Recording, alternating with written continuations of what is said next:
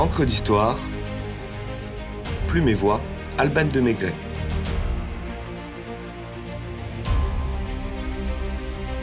James Cook, Rastignac des océans.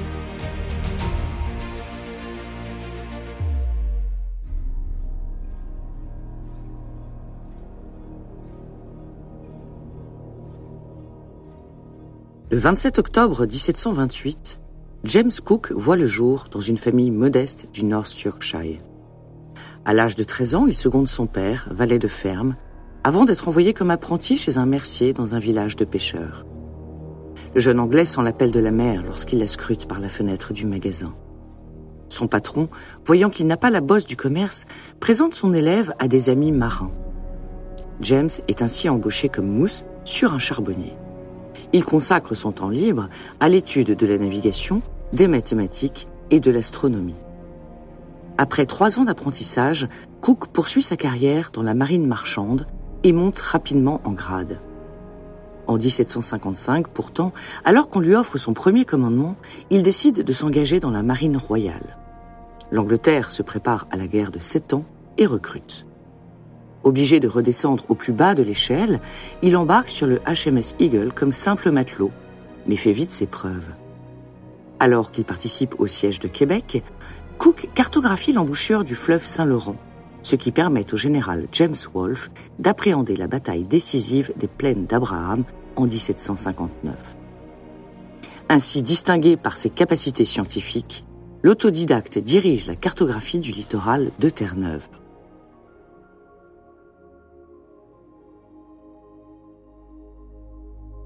En 1768, la Royal Society décide d'envoyer une expédition à Tahiti pour observer une très rare éclipse durant laquelle Vénus s'interpose entre le Soleil et la Terre. Le nom de Cook semble une évidence aux savants qui cherchent un directeur d'exploration. Entouré de plusieurs scientifiques, James Cook embarque à bord de l'Endeavour, dont le nom deviendra mondialement connu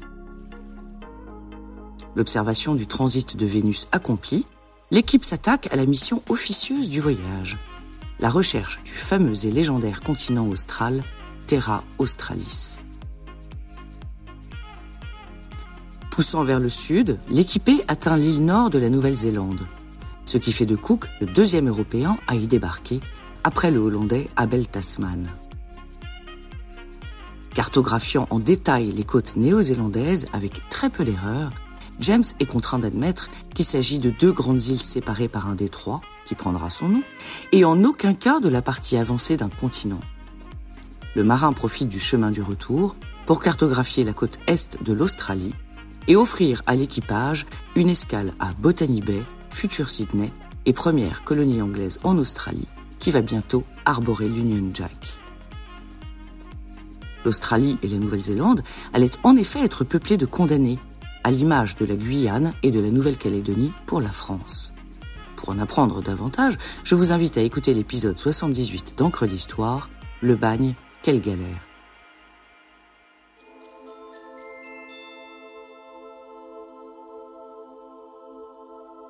Même si la réponse sur l'existence du prétendu continent ne peut être donnée, l'expédition est une réussite scientifique et humaine. Le capitaine a introduit le chou fermenté et le citron dans l'alimentation à bord afin de lutter contre le scorbut qui faisait des ravages dans les équipages. Son idée ingénieuse fait très nettement baisser les pertes humaines et lui vaut de recevoir la prestigieuse médaille Copley en 1776.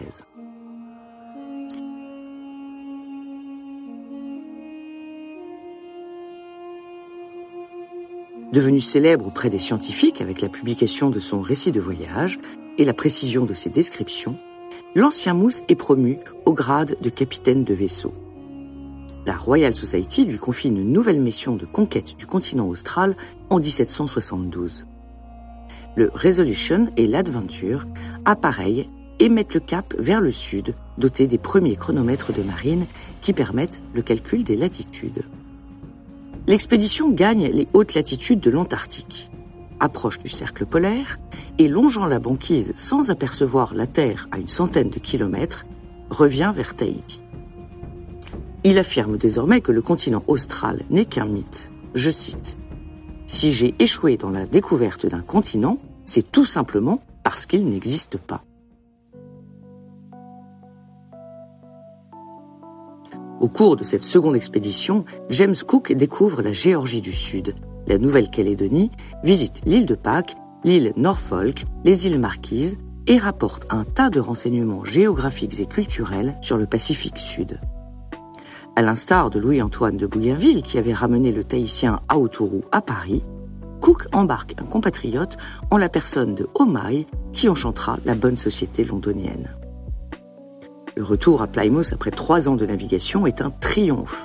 James Cook est connu dans toute l'Europe et ses récits, même s'ils sont moins alertes que ceux d'un Bougainville, passionnent les foules.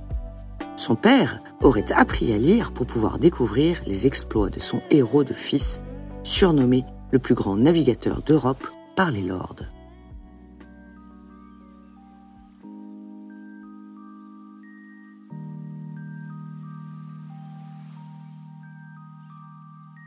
Le troisième voyage a pour but officiel de ramener Omaï chez lui, dans un premier temps, puis de découvrir le passage maritime du nord-ouest censé relier l'Atlantique au Pacifique par le nord. On remet en état le Résolution, auquel on adjoint le Discovery. Après le détour par Tahiti, les aventuriers pointent vers le nord et remontent le long du continent américain. Cook découvre un archipel qu'il baptise les îles Sandwich du Sud, en hommage au premier lord de l'amirauté, John Montagu, quatrième comte de Sandwich, actuel Hawaï, et réalise une formidable étude hydrographique du littoral jusqu'au détroit de Bering, où il est bloqué par des glaces infranchissables. Contraint de retourner hiberner dans sa base hawaïenne, les relations avec les aborigènes se tendent. L'arrivée des vaisseaux a fait voir Cook aux Indiens comme une incarnation de leur dieu de la paix, l'Ono, Pourtant, des larcins dans les deux sens se produisent et conduisent à la mort d'un chef indigène, ce qui provoque la colère des Hawaïens, qui tuent le grand navigateur d'un coup de poignard le 14 février 1779. Certaines sources affirment que le corps de James aurait fait le dîner de ces assassins.